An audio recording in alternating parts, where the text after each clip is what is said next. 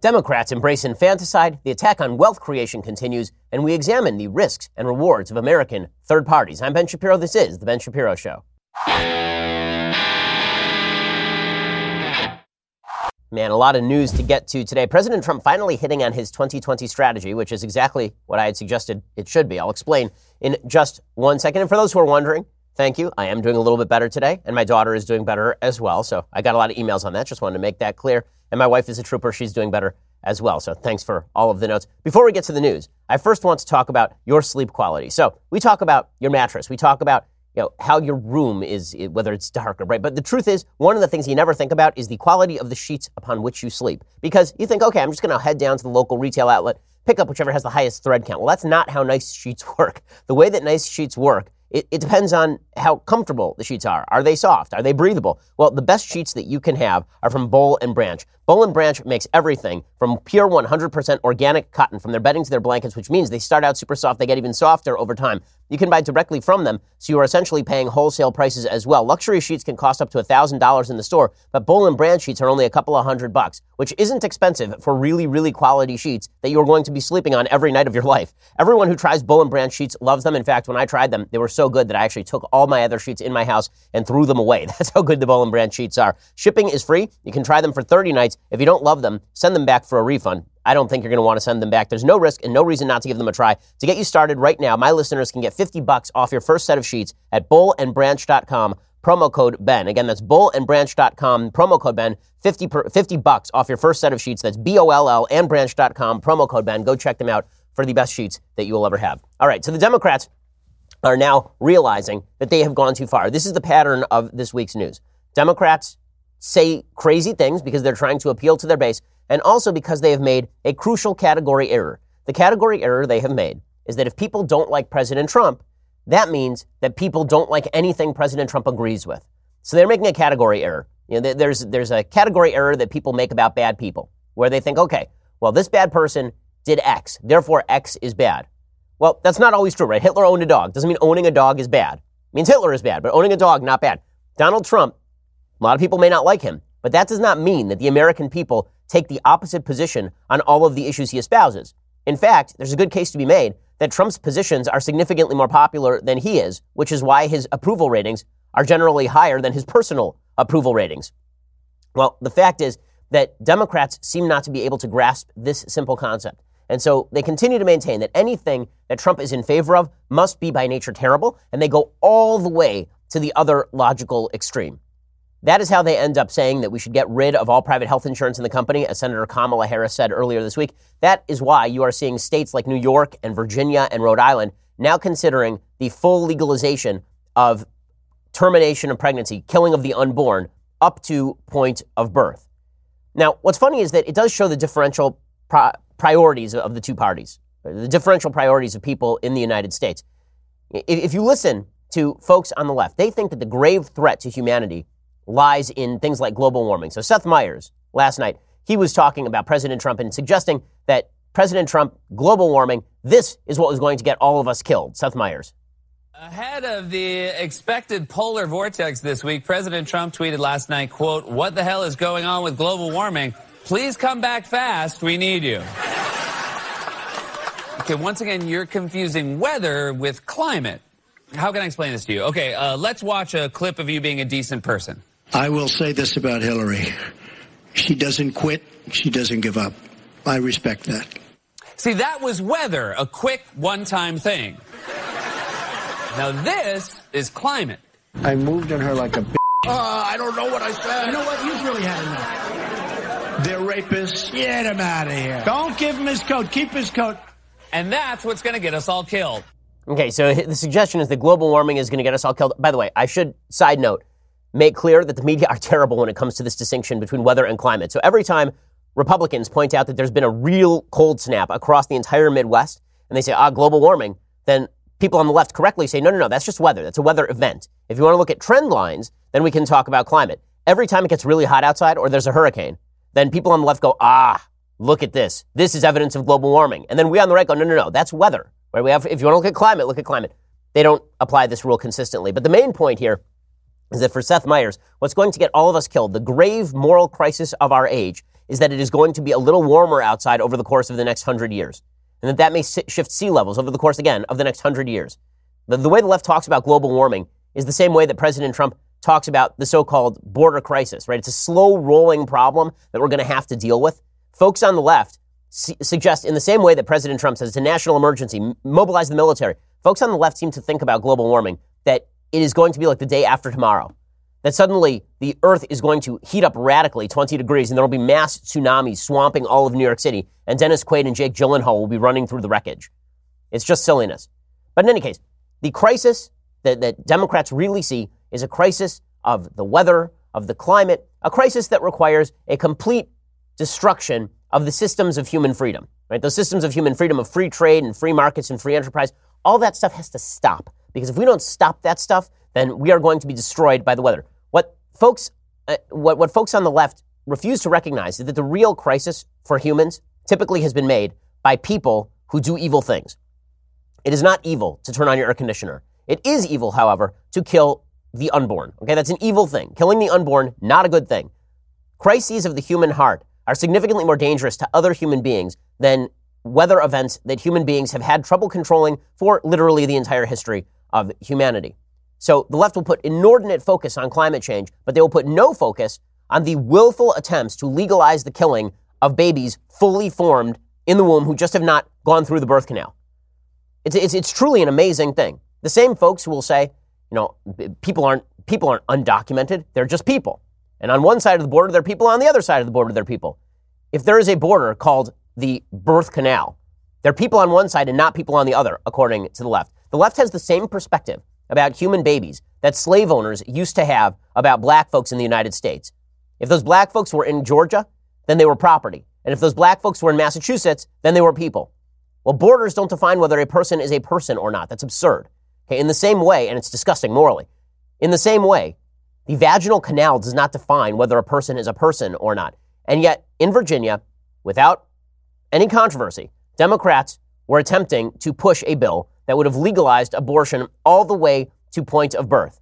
And they were saying this openly. Now, what's amazing about this is we're going to play a bunch of clips of Democrats talking about why it's good to be able to kill a baby fully formed during dilation.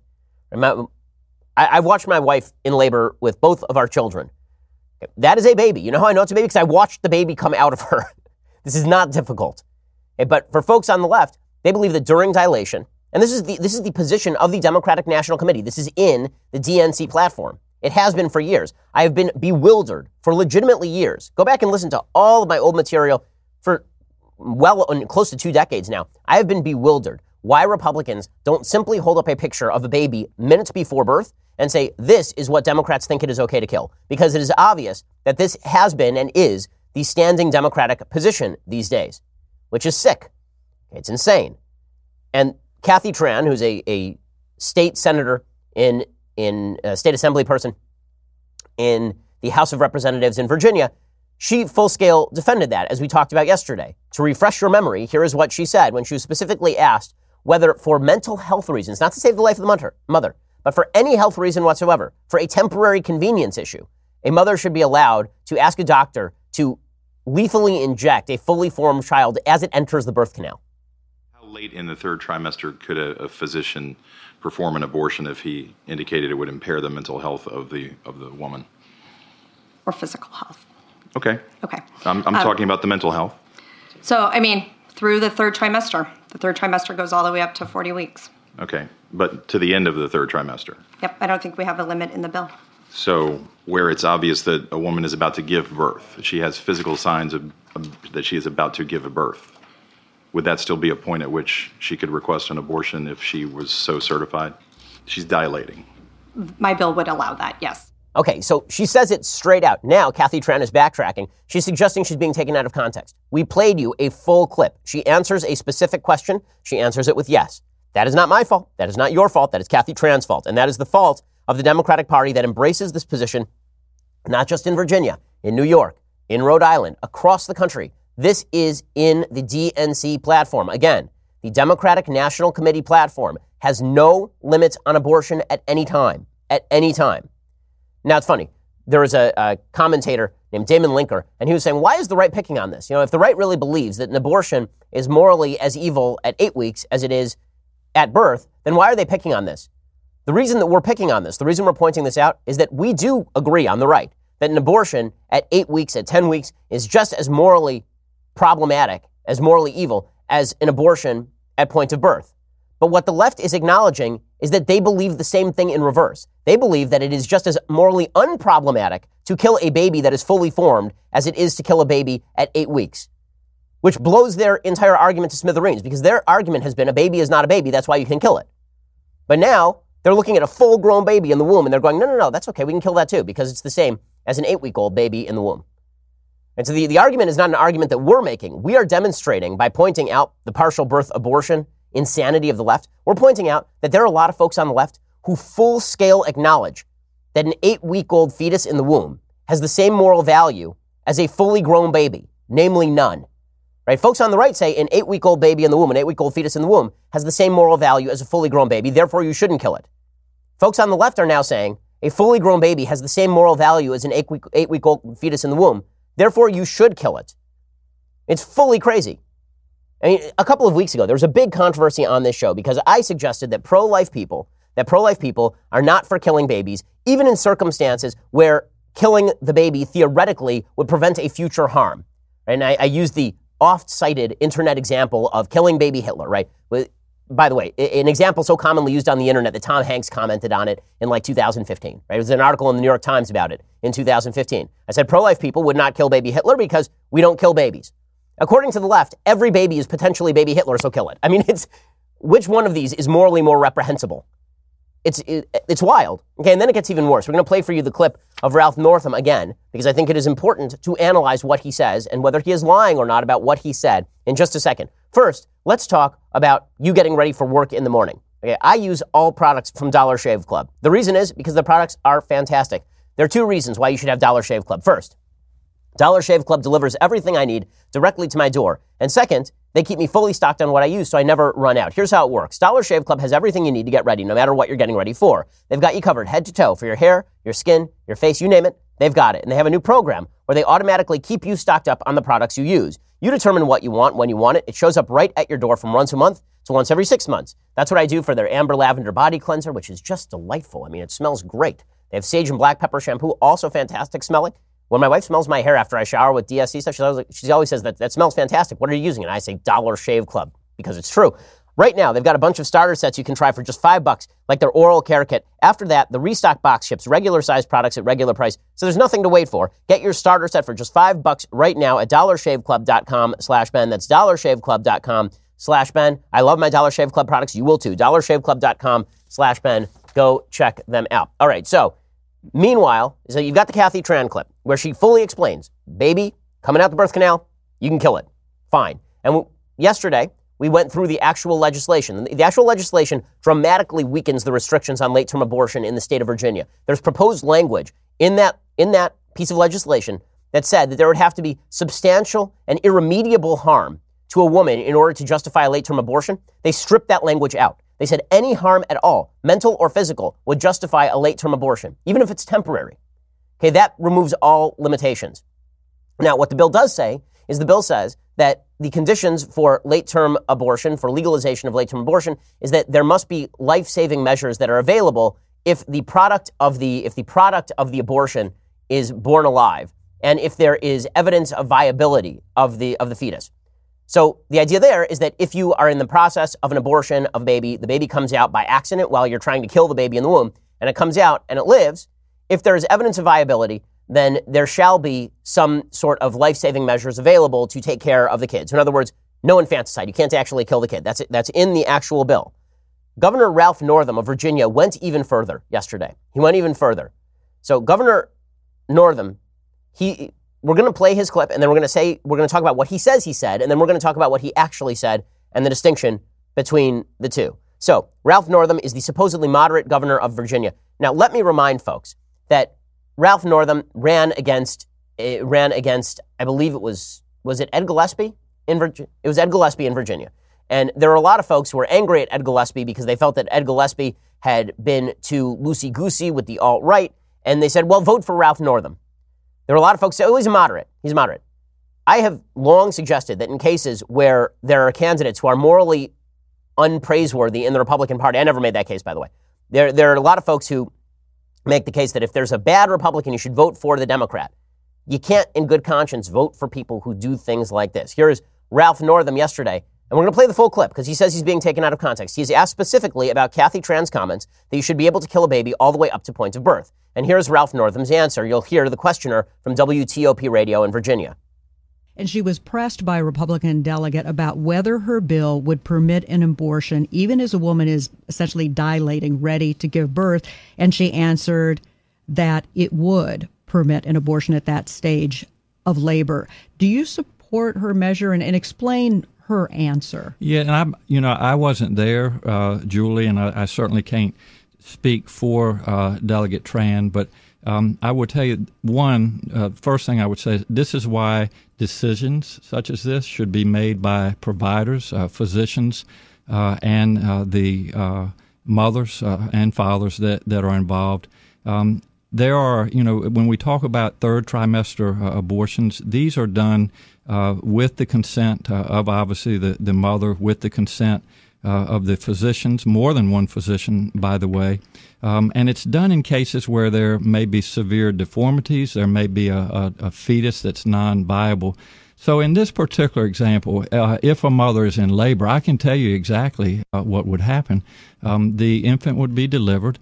Uh, the infant would be kept comfortable. Uh, the infant would be resuscitated if, if that's what the uh, mother and the family desired. And then a discussion would ensue between the physicians and the mother. So, so I think this was really blown out of proportion. Okay, stop it there, because uh, the rest of it, he just we, goes on to talk about why women should be the ones who make these decisions and no one else. Okay, now, the way that Northam says this clip is being taken out of context is he says, I'm talking about cases in which a baby is born with, for example, an encephalopathy. The baby's born with an open skull, for example. The baby's not going to survive. And so the late term abortion has been provided because the baby is going to die anyway. And so what we're really talking about here is end of life care. The problem is that the bill doesn't talk about that. Right? The bill does not talk about what happens if you give birth to a baby that is that, that has a severe deformity. That's not what the bill is about. The bill was designed to broaden the scope of abortion. Also, the way that Northam phrases that, he uses two independent clauses. He says in cases where there is a severe deformity, in cases where the baby is non viable. Now, you could read it as though he is saying that in cases where the baby is non viable, then we have an end of life care discussion because, you know, do you have to use life saving measures on a baby that is non viable after it's born? That's his case. But that's not what it sounds like he's saying here, right? He is talking about something different. He is talking about, because the bill goes beyond that. The bill says you should be able to have a late term abortion for any reason that you could possibly want, basically. That's what the bill says. As long as you can get a doctor to attest that there's a health issue at all, any health issue, then you should be able to abort for any reason whatsoever. He is conflating that dishonestly with cases in which there is a severe abnormality to the point of non viability He's conflating that. That is simply not true. The vast majority of late term abortions in the United States are not performed for reasons of non viability of the fetus or to save the life of the mother, according to the Guttmacher Institute, which is a pro abortion group. Okay, so it's just not true. It's a lie that's being told by Democrats. Secondly, by conflating the two, he is making an excuse for people who have a baby accidentally during the process of an abortion. So, what would he do with a baby that is born alive? Would he treat it the same way that he is treating a baby with encephalopathy? Sorry, the, the open skull syndrome? Would he, is he treating it the exact same way? It's pretty unclear from that clip. It's pretty unclear. But here's the bottom line. Even if you think that Ralph Northam is taken out of context, he is endorsing a bill that says that a fully formed, healthy baby can be killed as long as it doesn't exit that birth canal. It's pretty amazing stuff. And when he says severe deformity, by the way, is he talking about only severe deformity? Like he's actually going further than the bill. The bill, as I mentioned, says that if the baby is born and is viable, then you have to provide life saving care to the baby. But what if the baby is born, is viable, and has a severe deformity? Right? He says severe deformity. What if the baby is born without a leg, for example? Or let's say that the baby is born with some syndrome that really affects the face. Let's say there's a severe abnormality, the baby is born Down syndrome. Is he talking about a eugenics program? A little clarity here would be useful because I don't know and you don't know. You know why I don't know and you don't know? Because it is very obvious that the Democratic Party across the country does not value the life of fully formed babies in the womb. So why would we assume that they suddenly value the lives of fully formed babies one minute after birth? I don't think that's a fair assumption. Peter Singer, by the way, doesn't, right? Peter Singer is a bioethicist, believe it or not. over at Princeton University, and he's made the case that there is no logical distinction between before birth and after birth. And therefore, you should be able to actually kill. You should be able to engage in infanticide. I think we're about five minutes away from the Democrats actually embracing that position. When I say maybe five, ten years, they're going to start actually embracing that position because that's how radical the Democratic Party has become. Bottom line is this read their own words, watch the tape, and decide for yourself. But understand that one thing is obvious, and that is their actual position on abortion. It should be available on demand to point of birth at the very earliest, right? That should be the restriction. So all these other lies that they're telling you about how they are trying to save the lives of children or they're trying to care for children, that's a kid. And again, the reason that we are bringing this up is because the left recognizes no distinction between a nine month old baby in the womb and a two day old embryo. They have the same moral values as the left. That is the destruction of the value of human life at a root level. Okay, in a second, I want to get to Howard Schultz, who's just being hit with every club in the Democratic arsenal for the crime of not running as a Democrat and not paving the way for the SJW crowd to take over the Democratic Party in the country. We'll get to that in just a second. First, I need to tell you about a brand new podcast that is just awesome. So, have you ever been interested in the existence of extraterrestrial life? I think it's a, a fascinating question.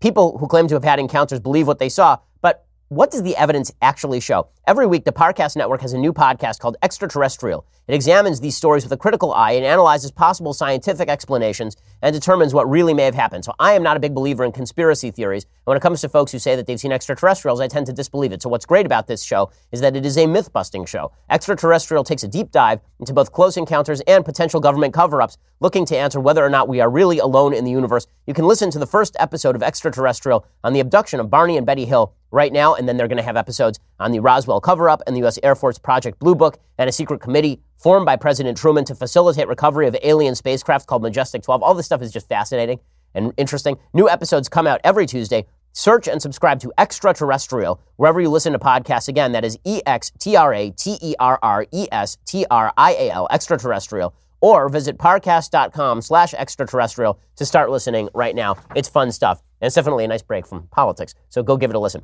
Okay, meanwhile, Howard Schultz being clocked up and down by the left. He cannot be tolerated. And he can't be tolerated because it turns out that his story is actually a pretty inspiring one. Howard Schultz grew up in the projects, and then he became captain of industry. He's the founder and creator of Starbucks, an $84 billion corporation. Well, Schultz has been ripped for being a billionaire. And it does demonstrate this communistic hatred on the left for anyone who makes it big and happens to be white.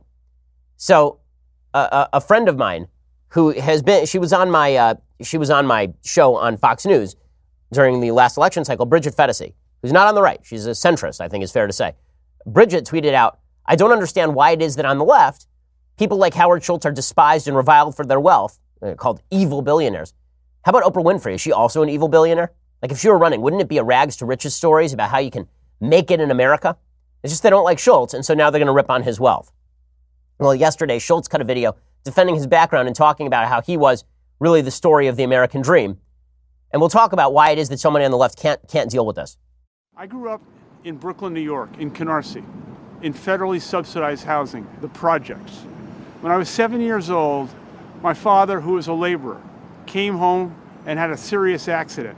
He was dismissed from his job. We lost our health insurance. I witnessed the fracturing of the American dream. I started with nothing. And I made it in America because of the aspiration, the magnetism, and the spirit of our country. Okay, this is really bad, though. He's not allowed to say this. So if Oprah said the same words, we'd be, ta- oh, she's so inspiring. She's so inspiring. Look at that rags to riches story in America. See, the, the story of America is about the ability to aspire to something greater, the ability to be born into poverty and then to make something of yourself. And yes, of course, there are people along the way who give you a hand up. There are people along the way who help you out. There are communities that try to help you. But that doesn't change the fact that America is, in fact, a land of opportunity. The problem is that Howard Schultz happens to be a white guy who's not running as a Democrat. That's all this is. He's a white guy who's not running as a Democrat. End of story. Because Howard Schultz is a white guy who is not running as a Democrat, this means that he is very bad and he has actually been a child of privilege. This is where the intersectional ideology that suggests that all human experience can be reduced to group identity completely falls flat. So, for example, Alexandria Ocasio Cortez yesterday went after Howard Schultz and suggested, well, he's a billionaire. You know, how would he know what it's like to, to bring himself up from nothing, even though he legitimately brought himself up from nothing? Despite that fact, Howard Schultz is, is not seen as that because he is not, he, he was privileged not to be a member of any of these other victim groups. So if he's not a member of a victim group, it doesn't matter if he grew up as a victim of circumstance himself. He is not a member of a victim group that has historically been victimized in the United States, and therefore he has to be he has to be othered. Schultz was born. Schultz is Jewish, by the way. He's but again, according to the left, Jews are just other. It's another form of white people, according to people on the left. According to people on the left, if you're a Jew, you're no longer a member of a minority group because Jews are successful minorities, and just like on the left, Asians increasingly are being seen as quote unquote white because they are too successful fiscally, economically, and educationally, and so they can be they can be uh, they can be quarantined out at places like Harvard University. So Schultz is being ripped up and down for his own background, and it's it, it is pretty amazing to watch. I mean that that is simply it's simply an element of how radical the Democratic Party has become. How radical is the Democratic Party? Everybody is supposed to acknowledge their privilege unless they are the most non privileged group in the world. Like, for example, I, I mentioned Alexandria Ocasio Cortez. So, Alexandria Ocasio Cortez, she says that even she, Alex from the Bronx, even she, a Hispanic woman, even she is a privileged woman. Why? Because she isn't a member of the least privileged group, which would be transgender minority little people or something. Here is AOC trying to explain why she too is privileged because she is cisgender almost every single person in this country can acknowledge some privilege of some t- of some type. You know, right. I'm a cisgendered woman. I will never know the trauma of feeling like I'm not born in the right body. Mm-hmm. And that that is a privilege that I have mm-hmm. no matter how poor my family was when I was born. Okay, now what's what's beautiful about this excuse making because that's really what it is. This excuse making is that what it allows is people to simply rip on anyone who is successful as actually a beneficiary of privilege rather than a beneficiary of the ultimate privilege, which was living in a free and open America. Howard Schultz was not a privileged kid. He did have one privilege. He grew up in a two parent family, apparently. And, well, he had two privileges. He grew up in a two parent family, and he grew up in the freest country in the history of the world. Those would be the two major privilege, two privileges. The first privilege he can't control. The second privilege we can all sort of control, and that is the system under which we live. But the problem is for the left, they don't want to acknowledge the ultimate privilege, which is living in a free and open system like the United States' system. So what they say is that your other privileges are the reason you're successful. So the reason Howard Schultz is successful is because he had privileges being white slash Jewish right? And therefore, we can discount his story of rags to riches. Whereas for Oprah Winfrey, we can't discount her story of rags to riches because she didn't have that privilege. That's how they make the distinction between billionaires. Intersectionality allows you to destroy the accomplishments of other people based on supposed privilege that they experienced, even if you have no evidence of them experiencing that privilege. Which allows for you to draw a narrative line however you want to draw it. So AOC can point to herself as an example of somebody who pulled herself up by her bootstraps and then she can point at Howard Schultz, a guy who went from poorer than AOC to much more successful than AOC, and say, well, that wasn't him pulling him up by his bootstraps. That was his privilege in operation. This is how the left uses intersectionality and social justice warrior group identity in order to tear down individuals who succeed and avoid blame for individuals who make bad decisions. You can, it, it, it's a get out of jail free card. Intersectionality is too often used as, as a get out of jail free card. Now, is there a, an argument that people experience life differently based on the groups of which they are a part. In the absence of other information, maybe, but once we know about their individual life, you can't make that case. So if you were to put in front of me a black woman and say, did this person have a different experience than a white man in life? I would say, yeah, based on no other information, sure, of course, probably. Okay, but once I know who the person is, once we know who the individual is, if you are still using the group identity instead of your knowledge about the individual in order to make a judgment about the individual. Now you're operating off of racism and sexism. So, if you just put Howard Schultz next to Oprah Winfrey and said, Did these two people have different experiences? You'd say, Yeah, I'm sure they did. Every, every person has different experiences, but based on their group identities, he's a white male, she's a black female. Probably they had different life experiences. That's sort of the, the theory of intersectionality. But once we know Howard Schultz's personal story, you can't keep claiming that he is a, a privilege beneficiary when his story does not reek of privilege. And yet, this is precisely what the left continues to do. Inter- uh, this is why Schultz should certainly not run inside the Democratic Party. He'd be a nut to do so. In a second, I want to talk about the continuing attack on Schultz, which I find fascinating. Like, it's making me like Schultz more, frankly. I'll talk about it in just a second. First, let's talk about how you send your packages this year. So, you want to make your business more efficient? Well, I have an easy way to do it. Really, no time, no effort. Stamps.com. With Stamps.com, you save 5 cents off every first class stamp and up to 40% off priority mail. And you don't have to schlep all your packages down to the post office and you have a postage meter so you know exactly how much you should be spending on postage. Stamps.com automatically calculates and prints the exact amount of postage you need for every letter or package you send. You'll never overpay or underpay again. Stamps.com brings all of the services of the U.S. Postal Service directly to your fingertips. Buy and print official U.S. postage for any letter, any package, any class of mail using your own computer and printer. Stamps.com makes it really easy. They'll send you a free digital scale, automatically calculating exact postage. Stamps.com will even help you decide the best class of mail based on your needs. Now, Stamps.com not only saves you money, it saves you an enormous amount of time, which is why we here at the Daily Wire offices use Stamps.com. Right now, my listeners get a special offer. It includes a four week trial plus free postage and a digital scale. See for yourself why over 700,000 small businesses use stamps.com. Just go to stamps.com, click on the microphone at the top of the homepage, and type in promo code Shapiro. That is stamps.com, promo code Shapiro. Use that promo code and you get that special deal, a four week trial plus free postage and a digital scale. Go check them out right now at stamps.com. Okay, I have more to talk about with regard to Howard Schultz, plus some updates on the Jussie Smollett case. We'll get to all of that in a second. But first, you need to subscribe. Go subscribe over at dailywire.com. Just do it. I harass you about it every day. So I'm going to keep harassing you unless you do it. Because once you do it, then you can just ignore this part of the program. If you're not a Daily Wire subscriber, you are indeed missing out. Our next Sunday special guest is none other than the great Dave Ramsey. Okay, so you're going to want to go check that out. Okay, it is awesome. And if you are a subscriber, you and only you can watch this episode a full day early. And so not the Sunday special becomes the Saturday special. Doesn't mean I'm violating Shabbat, by the way. We didn't tape it on Shabbat. Not only that, all upcoming Sunday special episodes will be available on Saturday, but only if you are a Daily Wire subscriber. So what exactly are you waiting for? We have so much great stuff behind the paywall. An additional two hours of me live every day, plus the Sunday special on Saturdays. What more can I do for you? I'm answering questions during breaks on the show in the afternoons. My goodness. I mean, the, the glories and privileges of being a subscriber. Also, when you become an annual subscriber, you get this. The very greatest in beverage vessels, the leftist tears, hot or cold tumbler. Go check it out. Makes julienne fries. It's amazing. Okay. Also, make sure that you subscribe over at YouTube and iTunes. You can get all of our material, or at least what we will allow you to see, for free over there. You can go check that out and leave us a review at iTunes. It always helps. We are the largest, fastest growing conservative podcast and radio show in the nation.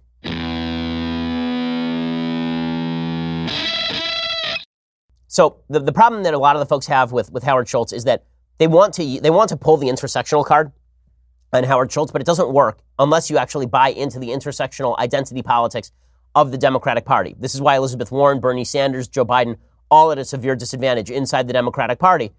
They also understand that if they were to move outside the Democratic Party, they'd end up in, in the Green Party Looney Tunes land of Jill Stein. Well, Howard Schultz is, I think, I think he scares the daylights out of Democrats, frankly, and I think that he ought to scare the daylights out of Democrats. You can see how afraid they are by the way the media are reacting to Howard Schultz. Schultz is pointing out, guys, you know, the Democrats are moving towards socialism, and it's not going to be pretty. A lot of people aren't interested in this. Here was Schultz saying this on CNN yesterday. If the Democrats are proposing anything close to a 70% level of income tax, how many core Democrats are going to be supportive of a move towards socialism? Not very many. President Trump will get reelected. Okay, so that, that is a statement that scares the death out of the left, which wants to embrace, as I say, this full scale, hardcore, far left positioning. And Schultz is reminding them, guys, just because you don't like Trump doesn't mean that everybody is going to resonate to your cause. The left is going nuts over this because they want to provide this stark dichotomy. They want you to have to choose between President Trump and socialism. And they hope that if you hate President Trump enough, you'll resonate to socialism. And suddenly, here's Schultz saying, you don't have to choose Trump and you don't have to choose socialism. That sounds pretty good to a lot of Americans. You know, I know there are a lot of Trump supporters who listen to this show, but understand his popularity ratings are not all that high, right? There are a lot of folks who are not going to vote for President Trump in the next election cycle. The possibility that Schultz carves into that vote by saying, I don't like Trump and also I'm not a crazy person, not an insignificant possibility. Listen to the panic from the media over this. I mean, let's, let's face this. How bad are the Democrats at this? Howard Schultz is a threat to them. This guy is utterly charisma free. He is, he is dull as, dish, as dishwater. I mean, he really is. You watch him speak and you're like, wow, this? Really? Okay, I guess. Nobody is looking at Howard Schultz and going, oh, he captures my imagination. All he is is a return to normalcy. He feels like Warren G. Harding in 1920. That was the, the Warren G. Harding campaign slogan in 1920 after the insanity of the Woodrow Wilson administration was return to normalcy. Howard Schultz should make that his slogan, honestly, because he feels like return to normalcy for a lot of folks. And this is scaring the death out of Democrats in the media who really want the AOC wing of the Democratic Party to be ascendant, the Bernie Sanders wing of the Democratic Party. So listen to MSNBC's Nicolle Wallace freaking out, just losing her mind on Steve Schmidt, who's an advisor to Howard Schultz. People are terrified, and people are terrified that you, one of the most visible Trump critics, are now behind someone that they feel like could take away the Democrats' best chance of toppling Donald Trump. Nobody is voting. The election is two but years away. scared. Okay, everybody, listen. She's so scared. She's so scared. Here's a solution. Don't be crazy. You had one job, Democrats, one, and you suck at it. Jon Favreau, who's on the Obama team, he says it's just a, it's an awful thing to do. He's going to ruin the world, ruin the world. The Pod Bros explaining why Howard Schultz is the scariest person in the world. These two people, Bernie Sanders and Mike Bloomberg, on very different ends of the spectrum, are both thinking, yeah, we could both run in the Democratic primary and we'll just see if, if anyone likes our ideas. Howard Schultz thinks that he doesn't have to do that, that he gets to just run on his own as an independent and do it that way, even if it means hurting the Democratic candidate and helping to reelect Trump. And that's, that's just a awful thing to do. It is. I mean, it, people should be restricted to running inside the Democratic Party, where we, the Pod Bros, can determine whether they ought to even receive the votes of the general public. I, mean, I love that the, people who suggest that Donald Trump is a force against democracy are suggesting that third party candidates should now be banned. Now, let's be real about this. A third party candidate is not a guarantee that Trump wins reelection. It's not even a guarantee that all of the votes for Howard Schultz come from the Democratic Party. It is quite possible that he draws away a bunch of suburban Republicans who would normally vote for Trump, and now they see Schultz as some sort of moderate. Uh, Schultz is relying on apparently some interior polling data is what Josh Kraushaar over at National Journal was tweeting yesterday. He says Schultz commissioned several ballot tests over the past few months and found that centrist Indy polls between 25 low to, to, to low 30s, between 25 and low 30s. President Trump consistently at 29 to 30 percent. Elizabeth Warren between 26 and 30 percent. In other words, the vote splits exactly three ways. With Warren on the ballot, they found that about 24% of Democrats defected to the generic centrist independence alternative and 20% of Trump Republicans. Polling found that Trump's support was strong, with Republicans around 70%. Now, let's be real about this. A generic centrist indie option would lead to a higher percentage than if any other candidate were named. Like Schultz is not going to draw all of that. The centrist indie option carried about 40% of independents on average in the surveys that Schultz conducted. In reality, this probably, this probably you know, he probably wins 10 to 15% of the vote. But there's no guarantee that that 10 to 15% of the vote comes universally from folks on the left. It is quite possible that folks in the Republican Party see somebody like Schultz as a return to normalcy also, which is presumably why President Trump was, was ripping on, on Schultz the other day. But what's amazing is that for a group of people who are fully convinced that their ideas are so wildly popular, why are they so scared of Howard Schultz? I'm not scared of Howard Schultz. I'm not. I don't think Republicans should be scared of Howard Schultz because I don't think that the Republican platform is loony. I think the Democratic platform is loony. I think the real hole for the Republicans has never been their platform with President Trump. It's been President Trump's personal foibles, which is why I think it's very good that President Trump today started tweeting out what should be his 2020 campaign. It's very simple. It's very simple, his 2020 campaign. Right? His 2020 campaign is what he tweeted out this morning. He tweeted out, and I want to find the exact quote because he should just keep saying this over and over. Democrats are becoming the party of late term abortion, high taxes, open borders, and crime. Just say that over and over and over and over. That's all. Shut up. Just say that over and over. Make this election into generic Republican versus kooky Democrat. Do that. Maybe then Republicans will have a shot. Meanwhile, Democrats are, are counting on the growth of this demographically diverse base. It's really kind of fascinating. So, as we mentioned, intersectionality, this, this philosophy that everybody is a beneficiary of certain types of group privilege and we can discount their personal experience on the basis of their group privilege. This has taken over the Democratic Party, and it's leading them to misread the nature of the electorate. It's kind of fascinating. So, the demographics of America are clearly changing in, in interesting ways. In 2020, there will be more Hispanic than black voters, and whites are declining to 66% of the vote. Now, a lot of folks on the right have said, well, this is scary for Republicans because as the Hispanic vote percentage increases, as the minority vote percentage increases in the United States, that's obviously bad for Republicans. Not necessarily true. Look at Texas, where Republicans continue to win somewhere between 40 and 50% of the Hispanic vote in Texas. In California, that number is like 10 to 20%, maybe. So it really, depends on how the party handles the demographic shift. But the Democrats seem to have the same perspective, which is that as demographics shift, everybody will naturally move to the left. This is not actually true. So here's AOC making that case yesterday, suggesting that the real driving force in the Democratic Party right now is minorities inside the Democratic Party. This is not actually the case. Communities of color are usually much further to the left than white liberals because racism, colonialism are, we understand through lived experience in a way that many don't understand that these are issues that are part of a cap a hyper capitalist framework. Okay, that is just not true. Okay, when she suggests that minority groups in the United States are further left than white Democrats, by statistical data, this is false. White Democrats are actually further left than black Democrats because the white members of the Democratic Party have changed. Right? They're now all college educated hipsters who go to coffee shops in Seattle. Right? That's who's members of the, the SJW crowd is universally rich and universally white. That is who the SJW crowd is. A lot of the folks in minority communities who are on the left are actually not by nature particularly left when it comes to government policy. A lot of them are left because they have a false perception of Republicans as racially insensitive. And that's why Democrats run on the intersectionality stuff as opposed to running on the Bernie Sanders platform. The problem is the Democrats are now assuming the support of those groups. And that's a hell of an assumption to make. Assuming that all blacks and all Hispanics are going to vote for you because you have sufficiently cast Republicans as racist, that's only going to last so long. This is why Bernie, Bernie Sanders did not do well among minority groups in the, in the Democratic primaries in 2016. He didn't. Hillary Clinton overperformed him.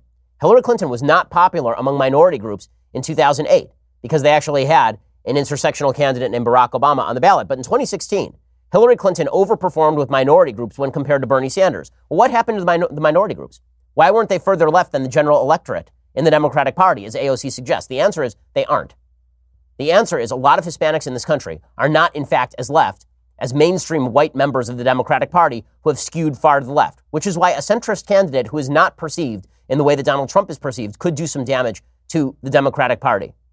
Now, all of this is, of course, I, I think really, really interesting. And frankly, I have always been a fan of the idea that there should be more than two parties in the country that are viable. I know that the system tends toward two party dominance. It tends to, because it's first past the post system, it's a majoritarian system. That means that, and there's no secondary voting and there's no proportional representation, that tends toward well organized two party systems.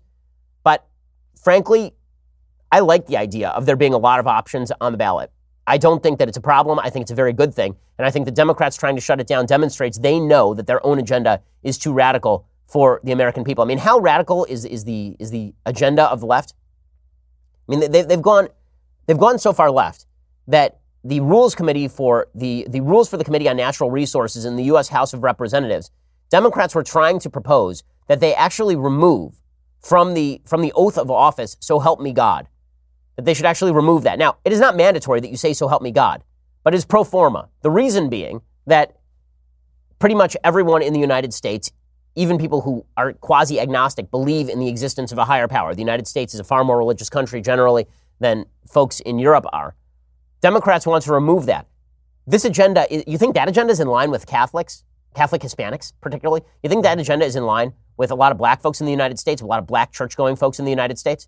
There is an actual disconnect that Republicans have yet to exploit between the radical left socialist policies of people like Bernie Sanders, anti religion, anti family policies of people like Bernie Sanders, pro abortion policies of people like Bernie Sanders, and religious communities, particularly minority religious communities. All those Catholics, all those Catholic Hispanics who are voting Democrat in the state of California because they have a perception of the Republican Party, they're still going to church where they're being preached to every week about the evils of abortion. Why Republicans aren't focusing on that, why they haven't reached out to minority communities, is beyond me, especially in an era where secular white Democrats rule the roost inside the Democratic Party. And you're seeing the Democrats, incre- like the Democrats have to bank on minority candidates in order to demonstrate sympathy for minorities they hope will lead to electoral victory. But I'm not sure that if Bernie Sanders is the candidate or Elizabeth Warren is the candidate, they can count on the kind of minority support that they are counting on. Hillary Clinton made that mistake in 2016, by the way. She thought she was going to perform the same with minorities as Barack Obama did, and she didn't. She didn't, which proves that it ain't the Democratic platform drawing minorities, really. It is personality.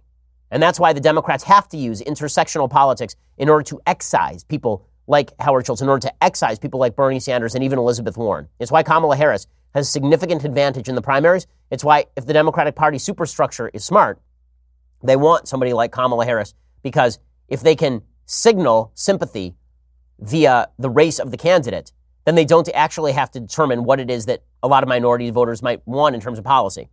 Those minority voters may be more sympathetic to Democratic policies than Republican policies. That's certainly possible, but not to the extent that they embrace Bernie Sanders crazy at a higher rate than the normal white Democrat does. Okay, in just a second, I want to get to some things I like, and then we'll get to some things that I hate. So, things that I like today. So, my wife and I have jumped into a new show on Netflix. It is called Travelers, and it's kind of a fun show. The basic premise of the show is that sometime in the future, hundreds of years in the future, there's been some horrible environmental disaster caused by an asteroid hitting the Earth. And now they've discovered in the future a way for people from the future to basically inhabit the bodies of people in the present. So what they do is they wait until somebody is about to die so that they're not actually killing anyone. And then in the moment where they're about to die, because they know the history, they can inhabit the bodies of those people and try and prevent future catastrophe. The show's fun and the show's interesting. I, am really enjoying it with my wife. Here's a little bit of the trailer. We, the last unbroken remnants, vow to undo the errors of our ascendants, to make the earth whole, the lost unlost, at peril of our own birth. 30 seconds.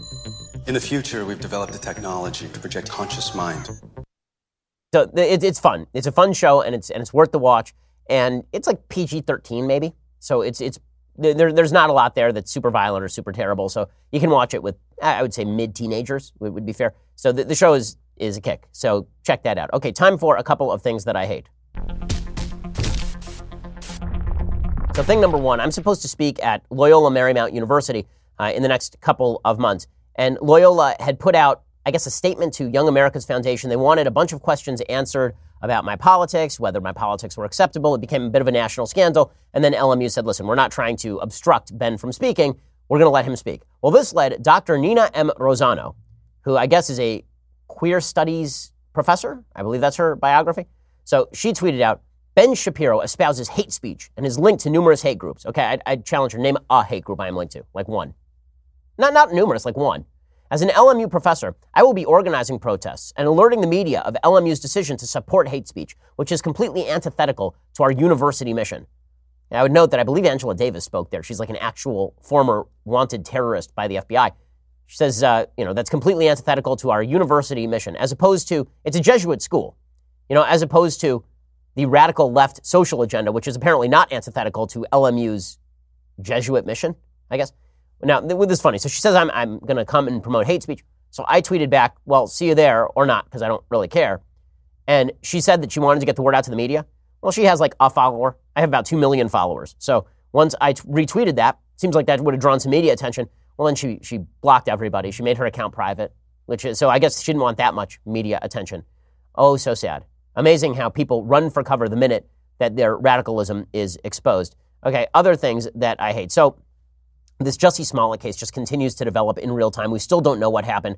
Last night, the Chicago PD put out a picture of two people who it says they were looking for, and it's just insane. I mean, the picture is basically of two randos. You can't see their faces. They look like two shapes walking in the night. They're like, these people may be witnesses to something, and they're just humans. Like, that's all you can tell from the picture. Great. What we do know is that Jussie Smollett, whose original story you'll recall, is that he was walking on the streets of Chicago at 2 a.m and he was accosted by two white guys, is what he, his people told TMZ. He was accosted by two white guys who tossed a noose around his neck, poured bleach on him, and shouted, This is MAGA country, in the middle of Chicago at 2 a.m. in 60 under wind chill. And then they broke his rib, supposedly, and he, for some reason, the police were not called to the scene. He walked back into his lobby, past the doorman, still 40 minutes later, wearing the noose around his neck, apparently. There's no tape of the incident. There's tape of him at the subway, leaving the subway, and then there's tape of him entering the lobby, now with the noose around his neck that he was still wearing and was wearing when the police arrived. His agent, I guess, said that they were on the phone together when this happened, so he heard all of this. But then Jussie Smollett says he would not turn his phone over to the police so they could even verify that that is the reality. So he refuses to allow Chicago detectives to access his phone in order to independently verify his manager's claim that he heard the MAGA country attack while they were talking. So we will see whether any of this ends up like what exactly happened here. But suffice it to say, it is not ridiculous to have your doubts about this story. The story itself is one of those stories where, for a certain segment of the population pushing a particular narrative about Trump supporters, it's too good to be true, so everybody jumps on it. But we can wait for all the facts to come out and then we can talk about it, or we can do what the media seems to have done and forget about covering this thing all the way until it's debunked, at which point they go, oh, I guess we screwed that one up. So they'll cover the initial accusation, nothing in between, and then when it, if it is debunked eventually, if it turns out to be a hoax, then there'll be like a couple of stories about how, oh, I guess that I guess it was a hoax. Oops. That's the way all of this works. Alrighty. So we will be back here a little bit later in the day, and we'll have much to speak about then. We have two live hours later in the day, which is why you should subscribe. Go subscribe now at Daily Wire. You can join us a little bit later because we'll be here, so so should you. Otherwise, we'll see you here tomorrow. I'm Ben Shapiro. This is the Ben Shapiro Show. The Ben Shapiro Show is produced by Senya Villarreal, executive producer Jeremy Boring, senior producer Jonathan Hay. Our supervising producer is Mathis Glover, and our technical producer is Austin Stevens. Edited by Adam Sajevic. Audio is mixed by Mike Coromina. Hair and makeup is by Jesua Olvera. Production assistant Nick Sheehan. The Ben Shapiro Show is a Daily Wire production. Copyright Daily Wire 2019. Hi, everybody. I'm Andrew Klavan, the host of The Andrew Klavan Show.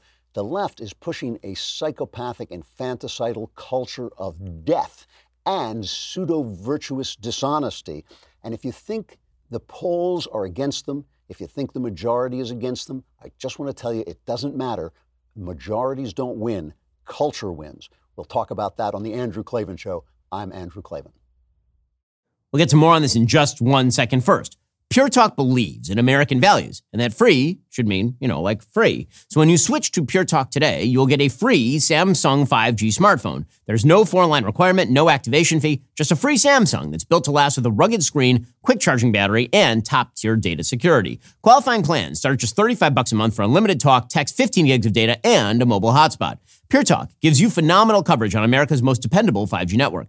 It's the same coverage you know and love, but for half the price of the other guys. The average family saves almost $1,000 a year. So, I challenge you to choose a company that actually doesn't hate your guts and shares your values. Let PureTalk's expert U.S. customer service team help you make the switch today. Go to puretalk.com slash Shapiro to claim your eligibility for your free brand new Samsung 5G smartphone and start saving on wireless today. Again, go to puretalk.com slash Shapiro to switch to my cell phone company. I've been using them for years. They're fantastic. You'll love them as well. Go to puretalk.com slash Shapiro and claim your eligibility on that free brand new Samsung 5G smartphone. Start saving.